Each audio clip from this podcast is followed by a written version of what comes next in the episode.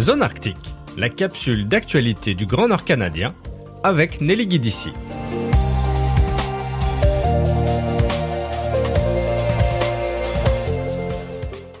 Le 13 octobre 2023, les Premières Nations et les gouvernements autochtones des territoires du Nord-Ouest ont signé un accord historique avec le gouvernement fédéral et les gouvernements des territoires du Nord-Ouest.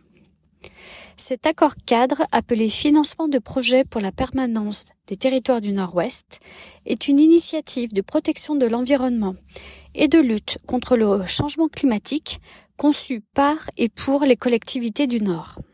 Cette initiative devrait créer de nouveaux emplois et permettre des investissements dans des projets de développement communautaire également.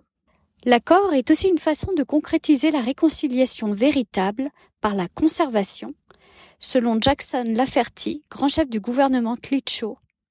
Les gouvernements autochtones des territoires du Nord-Ouest auront, selon lui, la capacité d'assurer l'intendance du territoire pour lutter contre les changements climatiques et la perte de la biodiversité.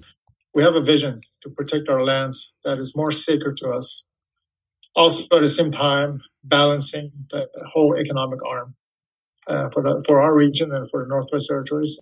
Alors rappelons que la saison catastrophique des feux de forêt est toujours en cours au territoire du Nord-Ouest et au 18 octobre 2023, 91 feux sont toujours actifs. À ce jour, 4 163 423 hectares de forêt ont brûlé.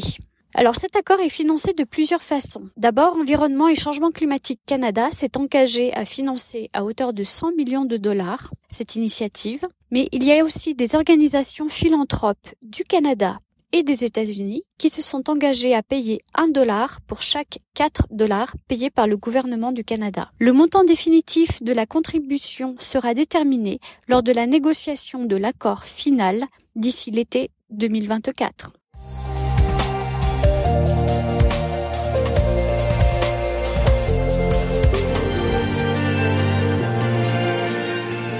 C'était Zone Arctique, la capsule d'information du Grand Nord canadien avec Nelly Guidici. Pour retrouver tous les articles de Zone Arctique, lisez le journal L'Aquilon, disponible en kiosque tous les jeudis ou sur aquilon.nt.ca.